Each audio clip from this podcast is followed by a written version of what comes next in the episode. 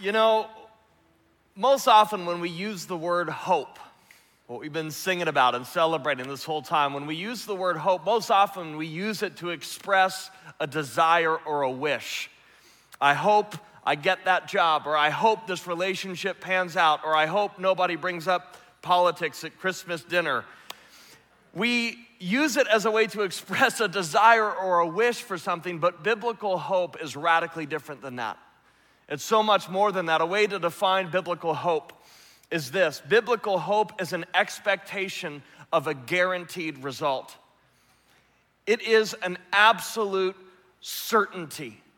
It is a confident assurance of something that you look forward to with great anticipation. You know that you know that you know that whatever it is is going to come to pass. And the beauty of the Christmas story is that it is a fulfillment of a promise made. And uh, it's a promise that was made at the beginning of time, all the way back in Genesis 3, Genesis 5, Genesis 15, Genesis 17, all throughout the entirety of the Old Testament, there's promises made about a coming Messiah, a Savior that would be born. So it's the, the beauty of Christmas, it's the, the fulfillment of a promise in the birth of Jesus Christ, but also in the birth of Jesus Christ, we have a guarantee of a future promise also being fulfilled. And it all hinges on what we celebrate at Christmas. Because the central message of the Christmas story is a message of hope. But it's a persistent, unwavering, immovable, unconquerable, obstinate and downright stubborn hope. I, I, I love the words in the song, The Rose, that we sung earlier. Hope is a stubborn seed that won't be denied. That's the kind of hope we're talking about. And a lesson that God has been teaching me in this season is that biblical hope does not succumb to vitriol or animosity or accusation. In fact, biblical hope responds to contempt with compassion.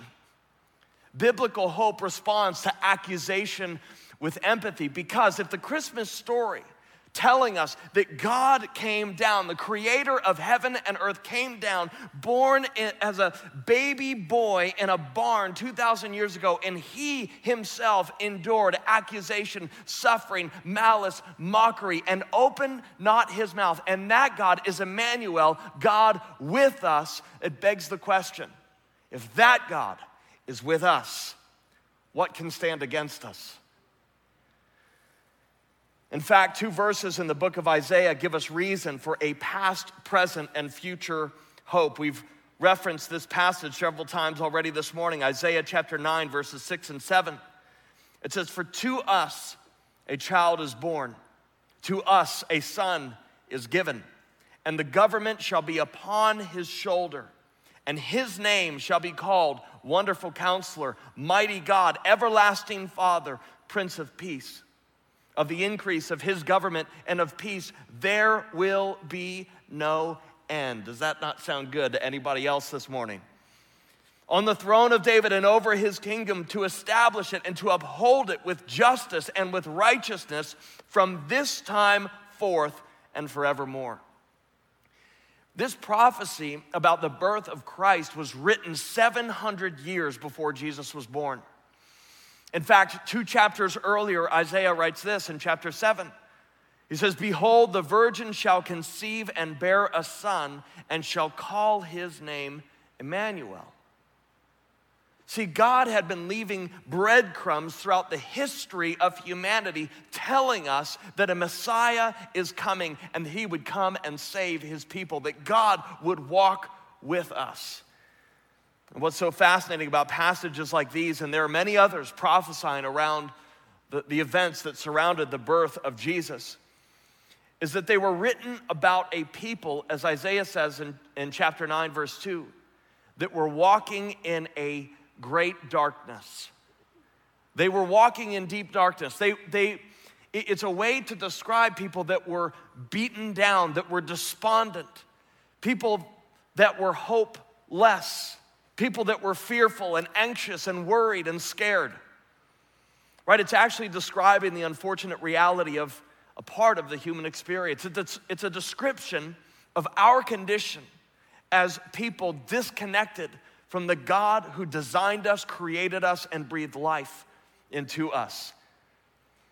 And the message that Isaiah is giving here, and the entire message of the Christmas story, is this whatever darkness you're walking in, whatever your pain, whatever grief or sorrow you're carrying, however difficult the road has been, or however difficult the road will be, it tells us that an eternal, unshakable hope has drawn near to you.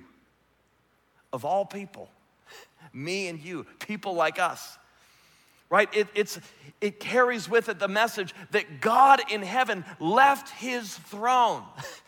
It's all of humanity's hopes, dreams, desires, everything we could possibly want wrapped in an unassuming package of a baby boy born in a barn 2,000 years ago. And when we look back at God fulfilling the promises made in the birth of Jesus Christ, it fills us with that confident assurance, that obstinate, unshakable, unconquerable hope for our future. Why? Because the birth of Jesus tells us that God is a God who keeps his promises. It tells us that our God is a God that when he says something, he will do it, he will fulfill it. And see, in the birth of Jesus, we have a promise fulfilled and we have the guarantee of a future promise being fulfilled. Isaiah talks about this in verse 7. It says, Of the increase of his government and of peace, there will be no end. On the throne of David and over his kingdom to establish it and uphold it with justice and with righteousness from this time forth and forevermore. You realize what this tells us? It tells us that Jesus Christ came to establish a kingdom, and that kingdom is a kingdom of peace. That kingdom is a kingdom of justice and of righteousness. His kingdom will, will rule over and supersede all other kingdoms. Its increase has no end. It will never cease. It has no end. It rules over everything. And if there is a kingdom, that means there is a king and his name is Jesus. See, church, this is an absolute certainty. It's not wishful thinking, it's not a wish without warrant, it's not just some baseless hope. It is an absolute certainty. And this is the beautiful reality that caused Charles Wesley to pen these words that we already sung this morning. He wrote this in 1744. He wrote, Come, thou long expected Jesus born to set thy people free. From our fears and sins, release us. Let us find our rest in thee. Israel's strength and consolation, hope of all the earth, thou art. Dear desire of every nation, joy of every longing heart. Born thy people to deliver, born a child and yet a king, born to reign in us forever now thy gracious kingdom bring. By thine own eternal spirit, rule in all our hearts alone. By thine all sufficient merit, raise us to thy glorious throne. See, the promise of Christmas, the hope of the Christmas story, is that not only did the king come down, it's the promise that the king is coming back one day. It's the guarantee that he will return. And when he returns, he won't return as a suffering servant, he'll return as a conquering king.